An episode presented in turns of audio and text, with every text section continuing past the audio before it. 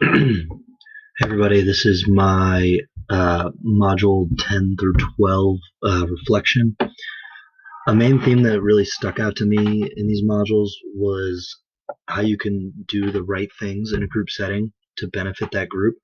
Um, you know, from finding a common purpose or vision, ethical leadership, dealing with controversy, to identifying destructive leadership practices.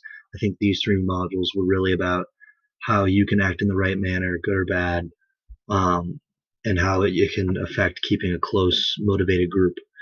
Um, I experienced emotions of motivation to try and improve my actions around a group in a team setting, um, to make sure I was being a productive group member with civility and reason. Um, I also experienced um, the emotion of you know self awareness, kind of going along with what I just said. I reflected on my own personal in- instances um, to make sure I haven't made any actions of you know destructive leadership or brought on any non-civilized controversy. Um, a truth I confirmed was that sometimes disagreement and controversy in a group can be good as long as it's done in a civil manner.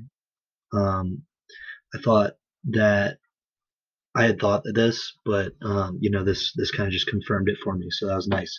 Um, the biggest surprise to me in this module was from the TED Talk video. I think it was from module 10.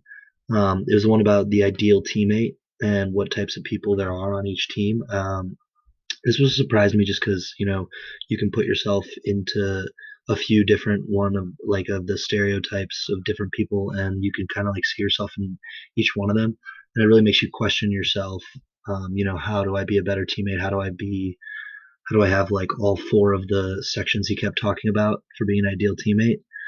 Um, so after learning these modules, I'm most curious about how a destructive leader can be brought back from their toxic ways and how your team can, you know, make them realize what they're doing is wrong before it's too late. And I discovered during this that I think I'm an effective teammate. I obviously still have a lot to work on. I think mostly in my skills and expertise areas.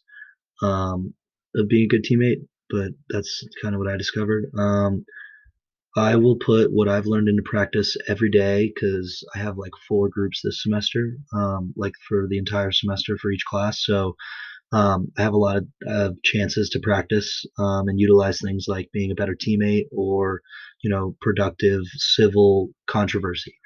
Um, yeah, so I think that's it. Thank you.